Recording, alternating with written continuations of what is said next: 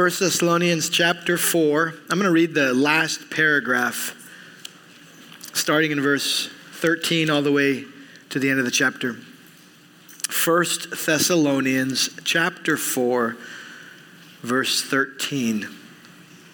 Speaking through the Apostle Paul, the Word of God says this But we do not want you to be uninformed, brothers, about those who are asleep that you may not grieve as others do who have no hope. For since we believe that Jesus died and rose again, even so, through Jesus, God will bring with him those who have fallen asleep. For this we declare to you by a word from the Lord, that we who are alive, who are left until the coming of the Lord, will not precede those who have fallen asleep. For the Lord himself will descend from heaven with a cry of command, with the voice of an archangel, and with the sound of the trumpet of God. And the dead in Christ will rise first. Then we, who are alive, who are left, will be caught up together with them in the clouds to meet the Lord in the air. And so we will always be with the Lord. Therefore, encourage one another with these words. You all know that the first two chapters of the Bible, Genesis, describe God's creation that you see his power, you see his care. He makes the universe, he makes the planet, he makes the animals, but last of all, in his image, he creates man. And he created us as humans as a special unity of body and soul. At the end of it, that first creation week, he rests on the seventh day. He saw that everything was very good. And it stayed that way until we come to Genesis chapter 3, which describes for us the fall. Satan deceives the woman. She and the man disobey God, and as a result, God pronounces a curse upon the world. The, the, the curse is the manifestation of rebellion and difficulty and we see that both in the physical aspects and in the spiritual sphere of life. Physically, the woman is going to have her pain increase in childbearing. She's also going to rebel against the leadership of her husband.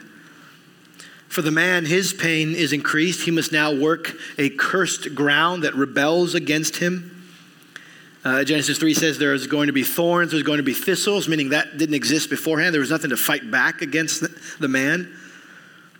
And we also know that the physical aspects of the curse introduced into this world sickness and death. And so we have externally all kinds of sicknesses and diseases, everything from a common cold to the more severe things. Internally, we have bodies that are subject to pain, subject to sickness, and ultimately subject to decay. That's the physical side. The spiritual effect of the curse was a sinful nature in all of us that rebels against God's design for us as humans. We were created in His image. We're created to represent God in what we do, we're created to, to showcase the heart of God in the world. But instead of reflecting His glory and His character, and instead of submitting to our God, we live to fulfill our own purposes instead of His.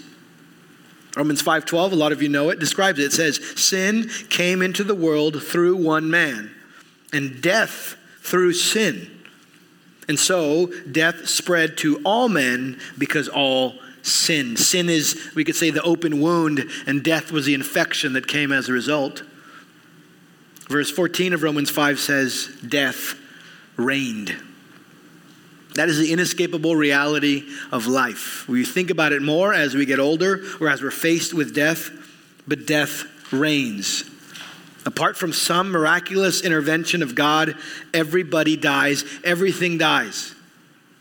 Music instruments, carpet, chairs, teddy bears, your blanket, it's all going bad, and so are our bodies.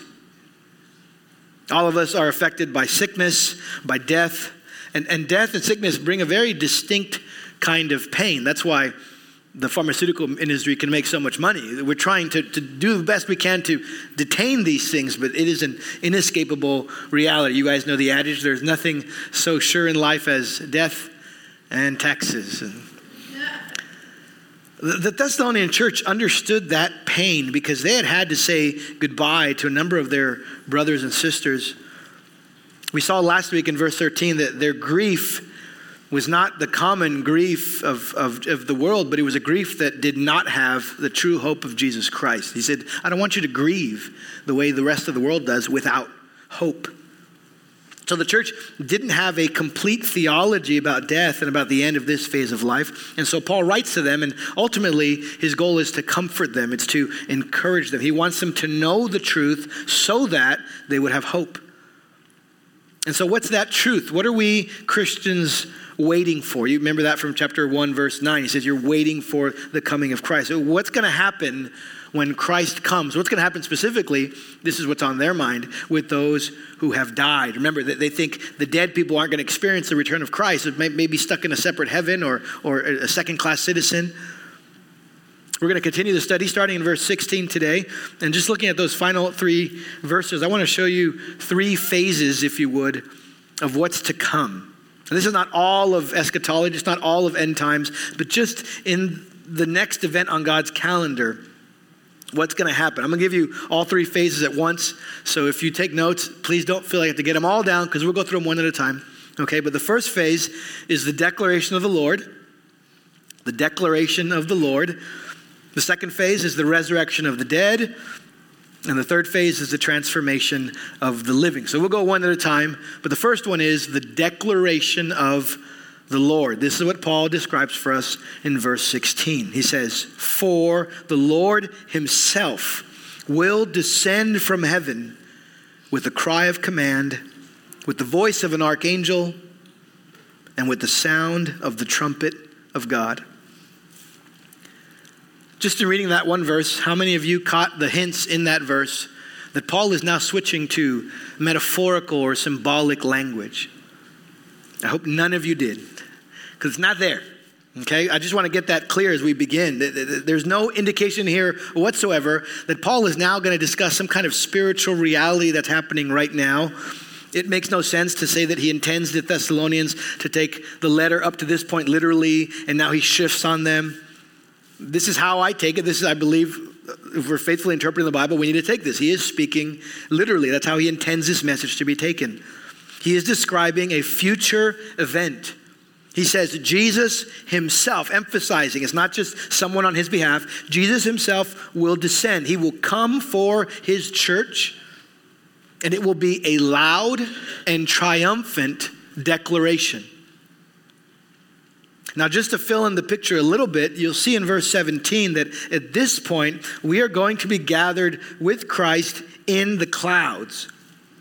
So it doesn't appear at this point that Jesus comes all the way down to earth, but he comes from heaven. He's in the clouds. We'll talk more about that eventually, I think next week. But he comes down from the glory of heaven and he calls his people to himself. That's phase one, the declaration of the Lord. And in that declaration, Paul describes three sounds that will mark it. They might happen all at once, they might happen one after another, but there's every indication that these sounds will be heard. First, it says, verse 16, there will be a cry of command. In the Greek, it's just one word. It's a shout, but it's translated cry of command because it's a shout that conveys authority. An authoritative order will be given by the Lord. Was, this word was used in the Greek for hunters shouting at their dogs, shouting orders to their dogs. It was used for charioteers shouting orders at their horses. It was used for military officials shouting orders, giving commands to the soldiers under them. This is an authoritative shout. And just to understand, we live in a culture that really does not like authority. We don't want to be nice. We want to be kind. Don't ever, you know, raise your voice. It's not polite. You know, it doesn't matter if the house is on fire. It doesn't matter if someone's life is in danger. Shouting, you know, might make someone feel uncomfortable. Don't do that. Well, on the one hand, we know that an angry shout is a lack of self control, it's an expression of, of, of, anger, wrath. But there are times, those of us parents or coaches know that there, there are times where a shout is appropriate. And Christ will come, and he will come with the shout of authority, and the world will hear. A good parallel here might be the order Jesus gave when he raised Lazarus from the dead. This is John chapter 11. It says, Jesus cried out with a loud voice, Lazarus, come out. And that's exactly what happened. This is the authority of Jesus Christ. He walked into a home or into a city. There was a dead man already buried. It's the fourth day, remember? He stinks. That's what they said. He's already been dead four days. And he gave orders to a dead man.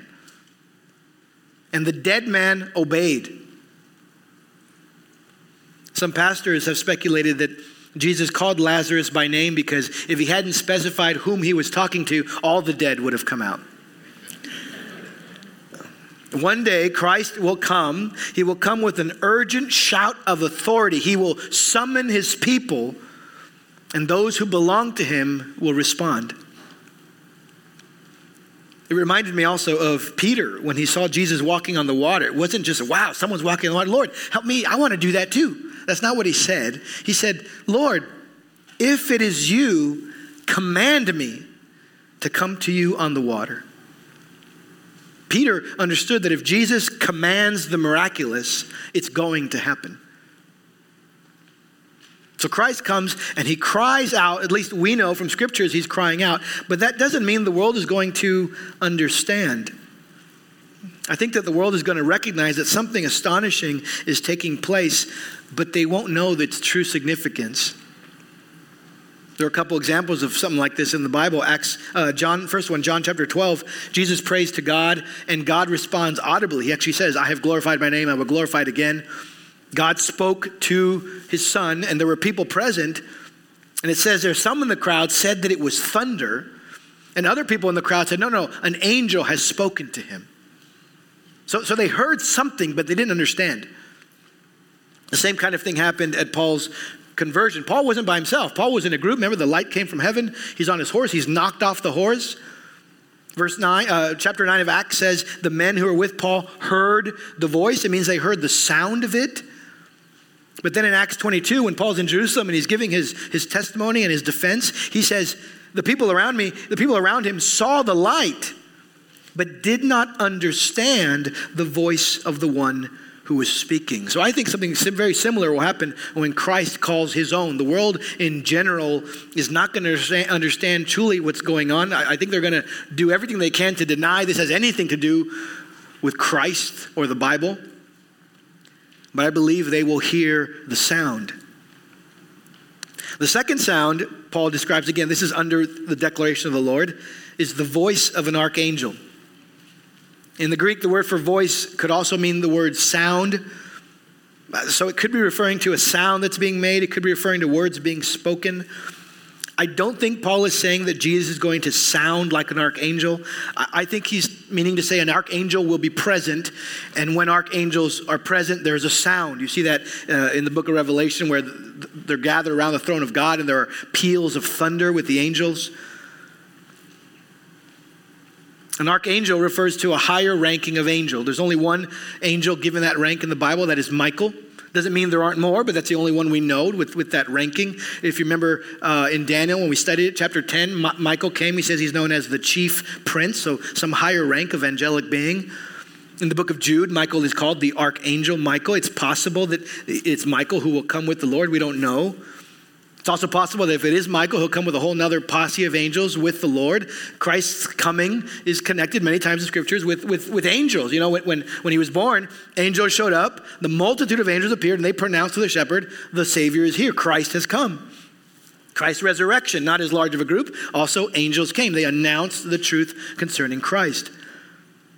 There are also a number of passages in the New Testament that speak of Christ coming in glory with his holy angels.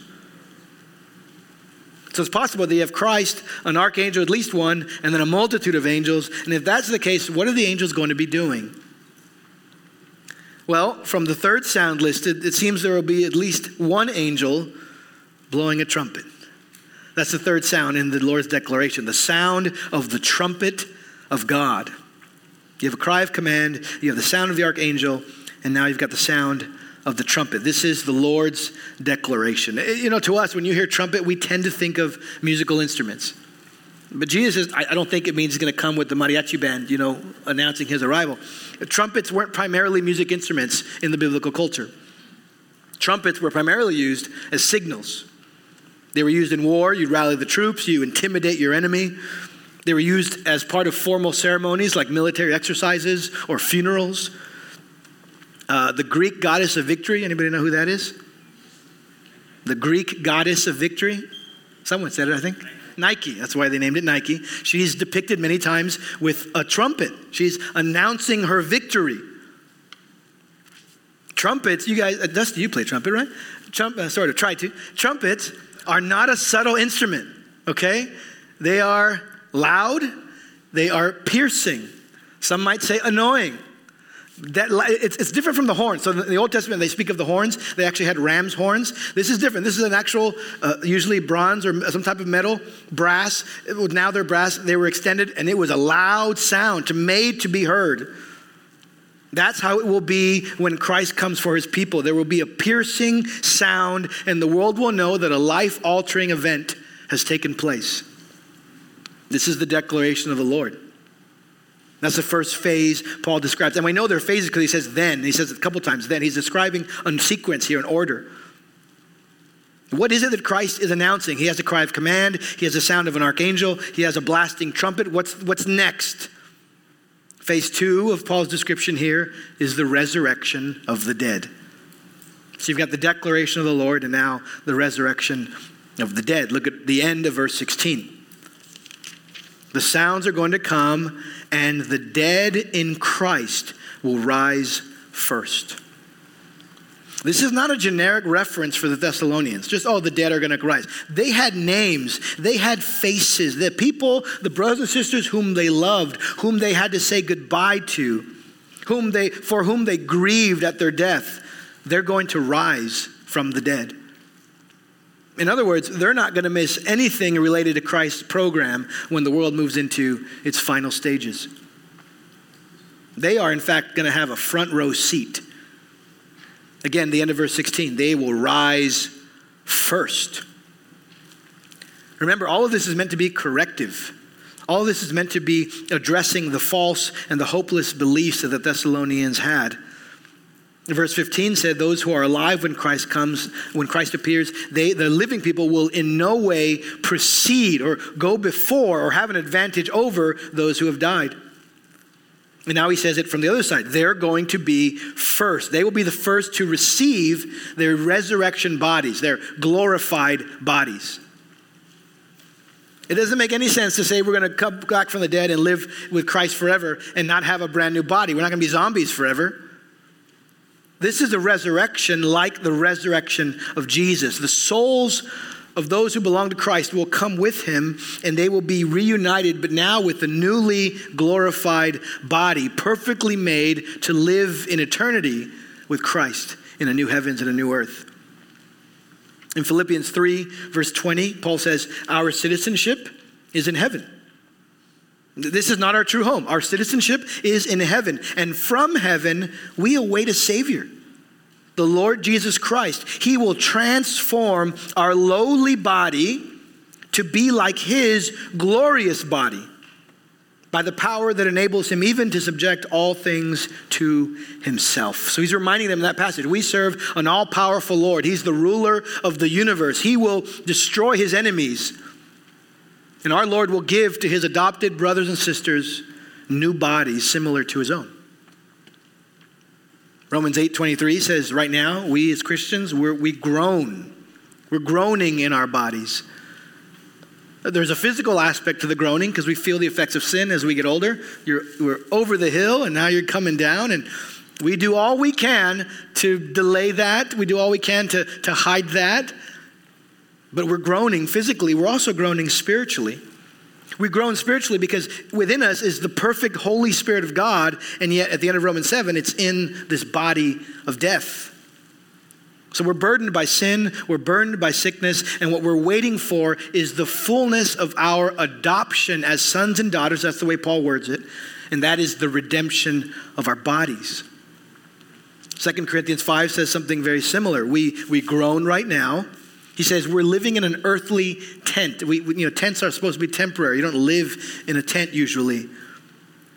But he says one day we're going to receive our heavenly dwelling. So, the goal of the Christian life, the hope of the Christian life is not to say, well, one day I'm going to be free from my body, from my body. My spirit's going to be free to go wherever it wants. I'm no longer held in a physical body. That's not the goal. The hope of the Christian life is to be given a superior, new, eternal body. And what's that body going to be like? That's not that's a good that's a good question to ask. We should we should be asking that question. Kids ask that kind of question. The Corinthians asked that exact same question. So I want you to mark your place here in Thessalonians and jump back with me to 1 Corinthians chapter 15. 1 Corinthians chapter 15. The entire chapter is focused on the resurrection of Christ. I encourage you, if you're not sure what to read tomorrow or this week, spend a lot of time in 1 Corinthians 15. The opening uh, verses of the chapter deal with the fact of the resurrection, why it matters, why, why we can't ignore that. And then he begins to describe some of the practical outworkings of that as well as the questions. Look at verse 35 with me. 1 Corinthians chapter 15 verse 35. He writes, "But someone will ask, how are the dead raised? With what kind of body do they come?" You foolish person. What you sow, that is like a seed, what you put in the ground, does not come to life unless it dies. And what you sow is not the body that is to be, but a bare kernel, perhaps of wheat or some other grain. But God gives it a body as He has chosen. And to each kind of seed, its own body. For not all flesh is the same, but there is one kind for humans, another for animals, another for birds, and another for fish. There are heavenly bodies and earthly bodies. But the glory of the heavenly is of one kind, and the glory of the earthly is of another kind. There is one glory of the sun, and another glory of the moon, and another glory of the stars, for stars differ from star in glory. I'm not going to comment too much because we're not studying this today, but uh, basically, Paul wants the church to know that the kind of body we have right now, the kind of body you have in this life, is not exactly the same kind of body that we're going to receive in glory. It will be a new body, and it will be, if you will, at another level, just like the glory of a tree is greater than the glory of the little seed that was placed in the ground. Keep reading in verse 42. He says, So it is with the resurrection of the dead. What is sown is perishable, what is raised is imperishable. It is sown in dishonor, it is raised in glory. It is sown in weakness, it is raised in power. It is sown a natural body, it is raised a spiritual body. If there is a natural body, there is also a spiritual body. Okay, that may not answer all the questions you have about the new body in the resurrection, but the basic idea is that all the negatives of this life, all the negatives of this body are going to be done away with. They're not going to be there anymore. Your body, right now, the bodies we have, maybe a good comparison is a piece of fruit. Okay, a piece of fruit starts out real small. We started out very small. We grew in our mother's womb. Then we were born and we kept maturing like a, like, like a banana ripening. But eventually, all of us are going to perish, right? Eventually, you go back and there's a black banana and it's too far to eat. It's too far to make banana bread. It's moldy. It's got to be thrown away. It's, it's dead. This is life. We do what we can, again, to hide it. We all feel it in different ways, but this body, this life is corruptible. You got to understand that. Uh, I, at some point, maybe in the last decade, I realized, you know, the men who are older than me, 50, 60, 70, in their mind, they're still 30. I, I realize, you know, I see them as a 60 year old man, but they don't see themselves as a 60 year old man. That is life. We went to do Love Thy Neighbor yesterday, and Ordy, uh, she came out and she was talking to her neighbor, and she said, You know, there was something on the floor, and I, I can't pick it up. If I bend over to pick it up, I'll lose my balance, I'll fall over. And, and, we think, oh, that's what happens when you get to an older age, but they don't expect that this is life. This is the frustration of life. Our body can't do what we think it should do. Our body starts to go bad. It deteriorates and it dies. It happens in different ways, it happens at different speeds, but it will happen to all of us. None of us live forever. This body will perish. But the new body, Paul says, is imperishable. It's made to endure for eternity. The body we have now has, has, is corruptible, but the new life is incorruptible. There's going to be a, a physical incorruptibility, and there's going to be a spiritual incorruptibility. So instead of feeling pulled down by all the physical things and by all the spiritual things, those of us who've already surrendered to Christ, we've come to Him in humble repentance, we're going to move into the opposite. Instead of going over the hill and down, we're going to go an eternity of, of flourishing for the Lord. The life we have now, this body is a humble body. There are plenty of reasons to be humbled physical reasons and spiritual reasons. The new body is going to be one of splendor, he says, and glory, not dishonor, not shame. In other words, you're going to like the way you look. I guarantee it. You're going to enjoy everything that you've been made by God to do. There's no more weakness, there's no more powerlessness. And then spiritually, this is more important, you're going to have the capacity to live to the fullness of your potential as a child made in the image of God. So there's no more frustration spiritually, there's only spiritual strength. And that's what Paul means in verse 44. He says, We're going to get a spiritual body. He doesn't mean we're going to be a ghost. That's not what the Bible teaches, not what Christ did. He ate with his disciples, they touched him, they held him. What he means by saying we're going to have a spiritual body is that we're going to have a new body that is now perfectly aligned with the Spirit of God, not one that fights against it. This is supposed to excite us. This is our faith. This is our hope in Jesus Christ. No more sickness from the tiny things that bother us to the bigger things. No more weakness, no more shame, no more frustration. For those who belong to Christ, a perfectly glorified body, just like that of Jesus.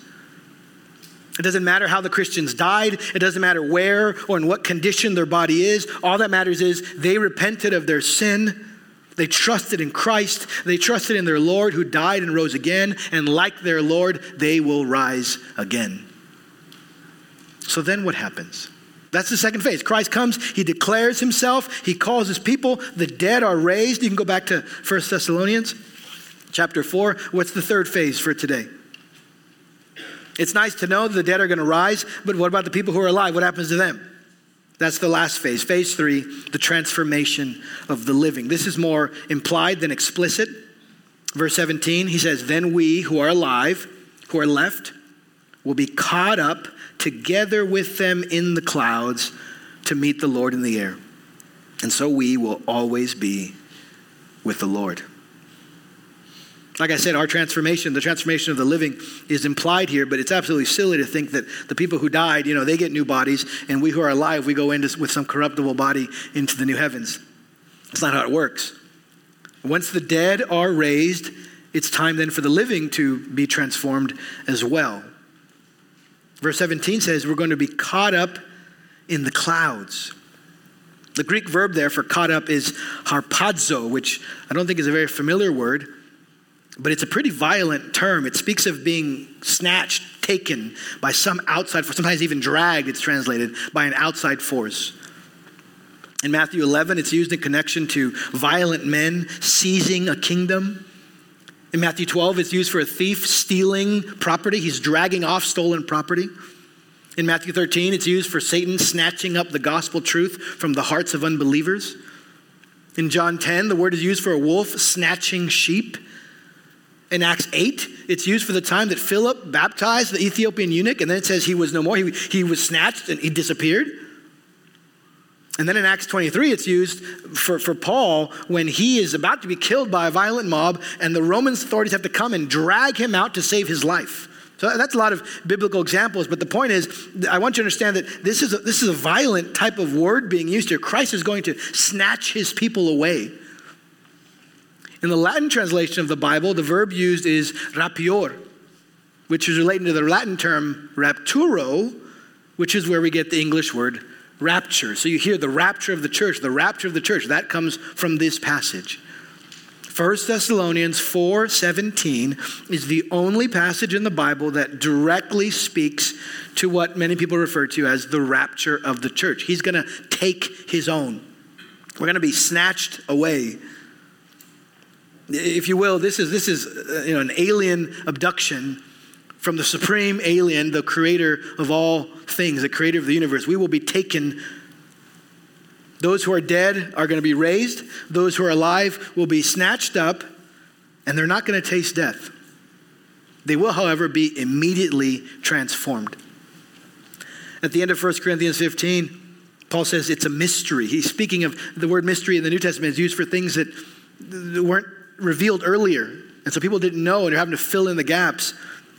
Paul says, We shall not all sleep, meaning we're not all going to die, but we shall all be changed in a moment, in the twinkling of an eye, at the last trumpet. For the trumpet will sound, and the dead will be raised imperishable and we shall be changed. This is the final trumpet of the church age. The church age is going to come to an end. Those who've trusted in Christ, whether they're living or dead, they're going to be transformed.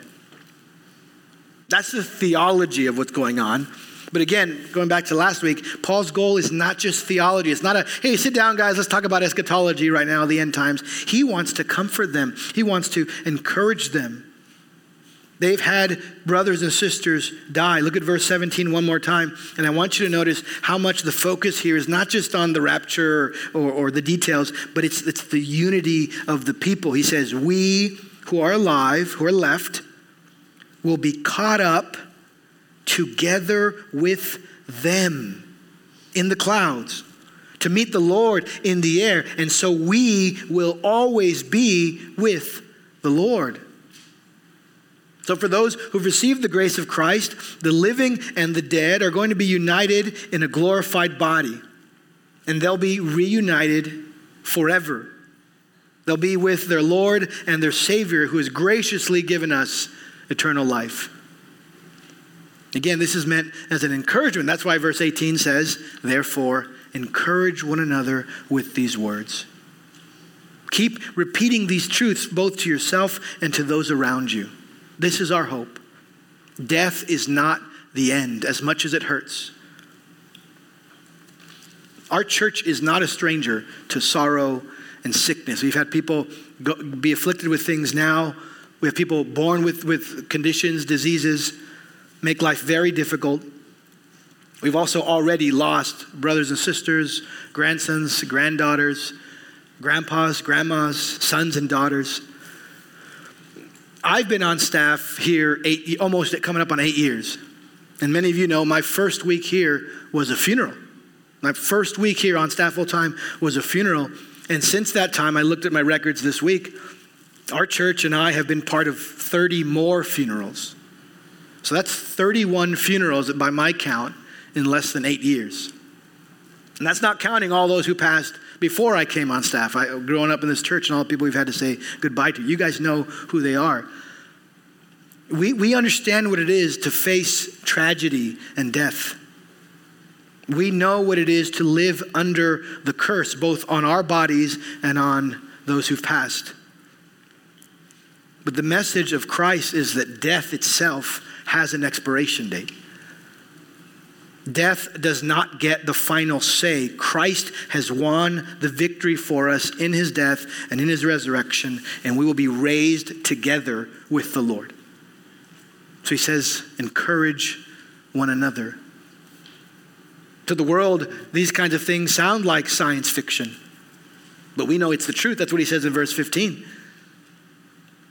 This we declare to you by word from the Lord.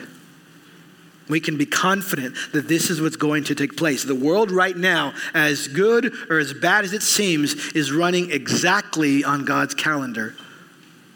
And no one's going to change his perfect plan, and no one's going to change his perfect timing. So, what we're tasked to do is set our sights on that day.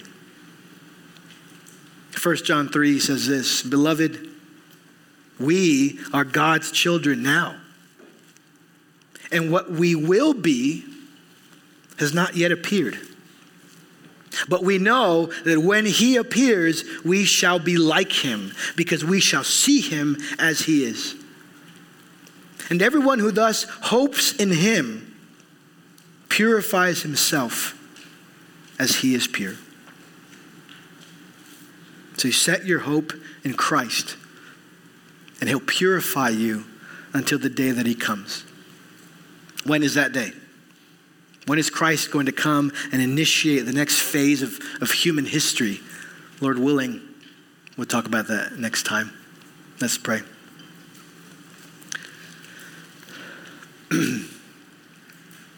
Father, you made us in your image. And yet we know that that image is marred, defaced. We can no longer, because of our physical and spiritual limitations, live up to the glory of your name. We can no longer fulfill your purpose of, of, of honoring you in all that we do, of loving you with our entire being, our heart, our soul, our mind, our strength. We thank you that Christ has come, true God of true God, and yet in the likeness of human flesh, he came to taste death for us and to conquer it in his resurrection. We're grateful that we know that Christ will come and what is beginning to be undone in our spirits will be completely undone in all creation. And the curse will be removed for those who've trusted in you. We pray as a church you give us hope and joy. Even when we do grieve, even when we remember the tragedies of this life, we want to place them in light of your glorious story. When we will look back and know that your plan was perfect and all things were for our good and for your glory. Christ will be exalted forever as our champion and our Lord. We ask that you would give us urgency and joy as we proclaim these truths to the world. We ask in Jesus' name. Amen.